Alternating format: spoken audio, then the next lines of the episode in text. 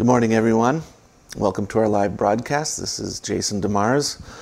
And I want to remind you if you have any questions, prayer requests, or testimonies, please let me know at jasondemars.com.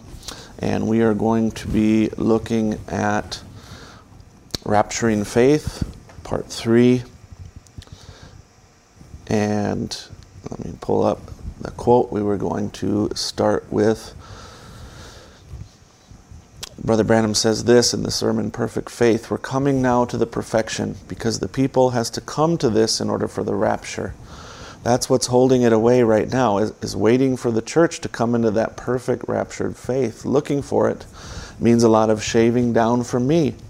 It means a lot for you, but together we'll make it by the grace of God. So here he connects rapturing faith to a process of sanctification. Now remember, it's not rapturing works, it's rapturing faith. And this rapturing faith is grounded in the grace of God, so we can call it rapturing grace as well. Now, here, Brother Branham connects rapturing faith connected to a lot of shaving down. That that's a cleansing, that's sanctification. 1 Thessalonians chapter 5 verse 23 and the very God of peace sanctify you wholly. And I pray, God, your whole spirit and soul and body be preserved blameless unto the coming of our Lord Jesus Christ. Sanctify you entirely, preserving your whole body, soul, and spirit until the coming of the Lord. This is an end time sanctification that only can be experienced around the time and preceding the body change. All the other ages died, their bodies were not preserved blameless until the coming of our Lord Jesus Christ. Their bodies perished and went into the ground. Our body, through full sanctification, will be preserved blameless. Uh, Philippians 3, verse 12 through 14.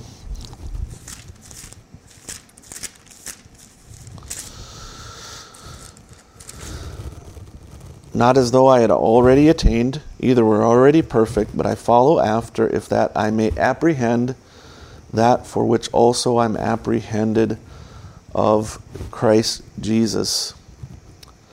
Brethren, I count not myself to have apprehended, but this one thing I do, forgetting those things which are behind and reaching forth unto those things which are before, I press toward the mark for the prize of the high calling of God in Christ Jesus.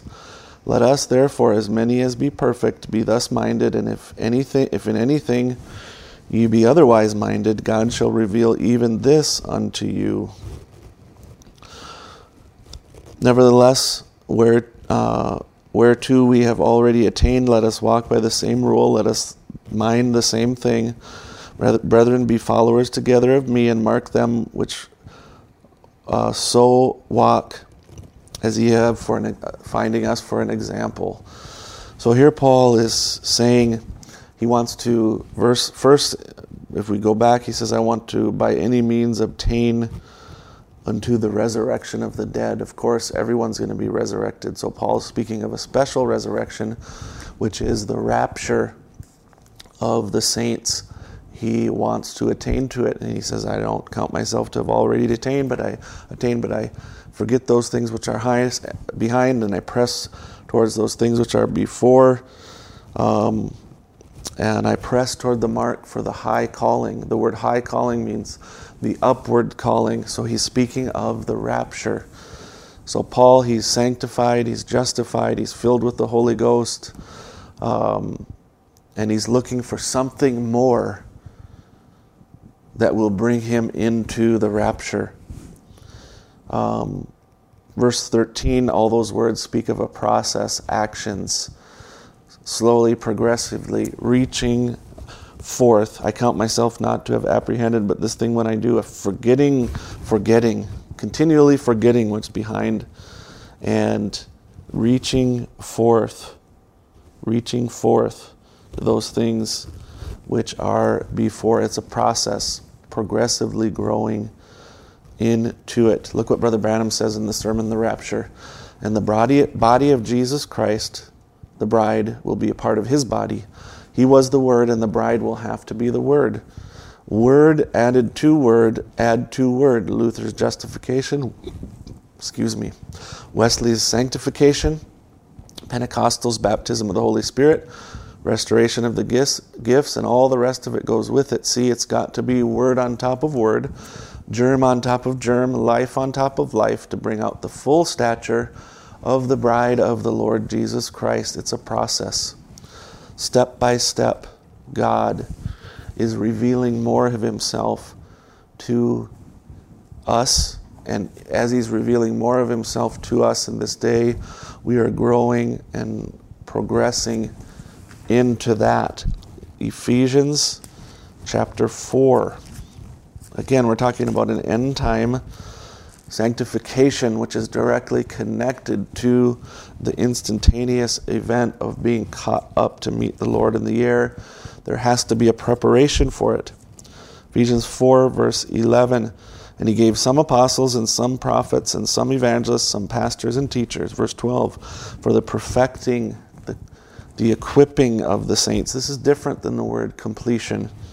He uses that in a, a, different place here, but this is for the equipping of the saints, for the work of the ministry, for the edifying of the body of Christ, till we all come in the unity of the faith and of the knowledge of the Son of God unto a perfect man, uh, unto the measure of the stature of the fullness of Christ, that we henceforth be no more children tossed to and fro and carried about with every wind of doctrine by the sleight of men and cunning craftiness whereby they lie in wait to deceive, but speaking the truth in love may grow up into him, grow, grow up into him.